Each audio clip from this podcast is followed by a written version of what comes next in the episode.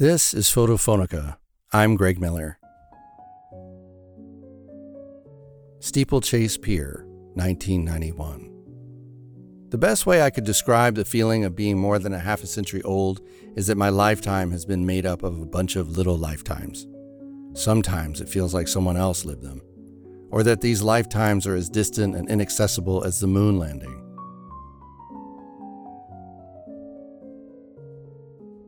This image encapsulates one of those lifetimes.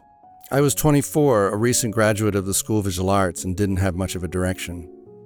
I was working regularly photographing for magazines in New York City, but I had trouble taking that seriously. What I really wanted was to be an artist, but I didn't even know what that meant. Part of me still doesn't. I would make regular trips out to Coney Island from my apartment in Williamsburg, Brooklyn, photographing with my 4x5 press camera a camera about the size of an open lunchbox. Though I wasn't inconspicuous, I rarely talked to anyone when making their picture. I was terrified of people.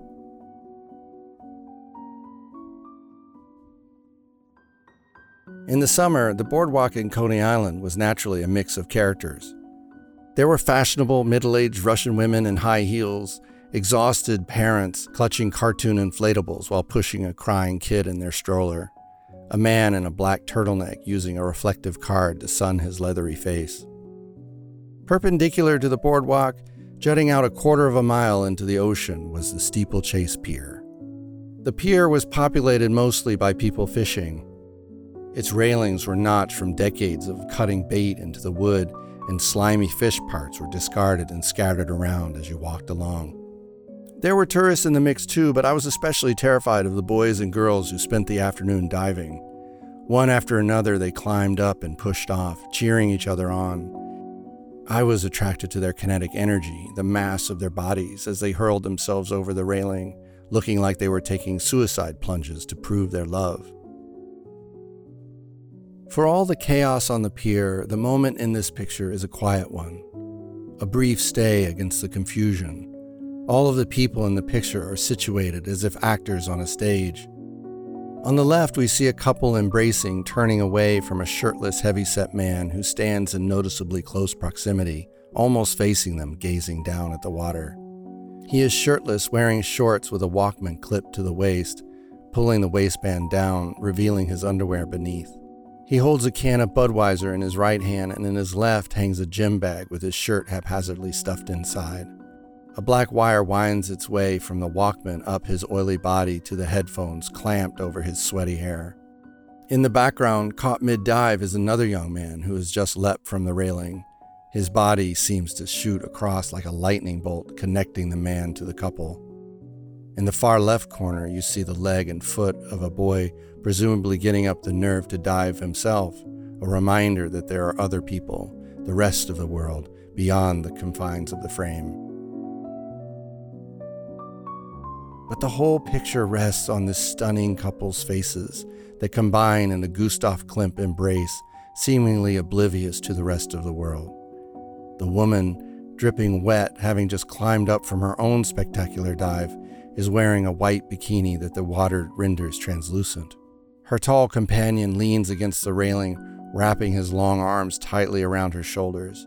His left hand unknowingly pulls the strap of her swimsuit's top, unconsciously undressing her. She stands tucked between his spread legs, his feet elongated like the planks of the pier. I always thought I wanted to be the guy with the long hair embracing the girl, but I was probably more like the other guy, the one with the Walkman and a Budweiser, slouching and slathered in sunscreen, who most likely headed home alone on the F train at the end of the day, like I did. I realize now, though, that that guy has always been and forever will be my hero, winning for moving closer to the center and being himself. For all of my confusion about life at the time, and still now, if I were faced with this same scene, to relive that tiny sliver of a lifetime in the salty spray of July, I wouldn't hesitate to take this picture again. And I wouldn't change a thing.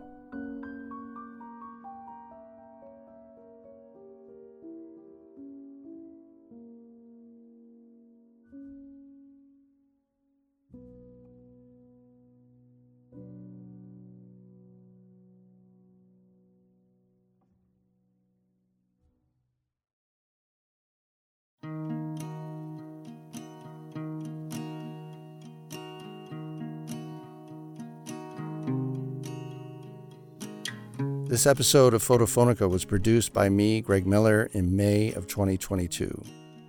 I get script editing help from my wife, Tina Chiappetta Miller. Thank you, Tina.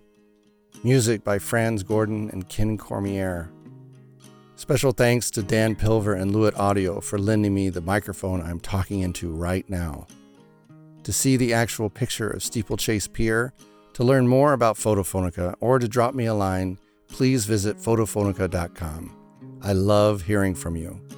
You can hear Photophonica on all the usual podcast platforms. Wherever you listen, please rate us or tell a friend. It really does help. I'll be back soon with another episode I'm excited to share with you. Thank you for listening.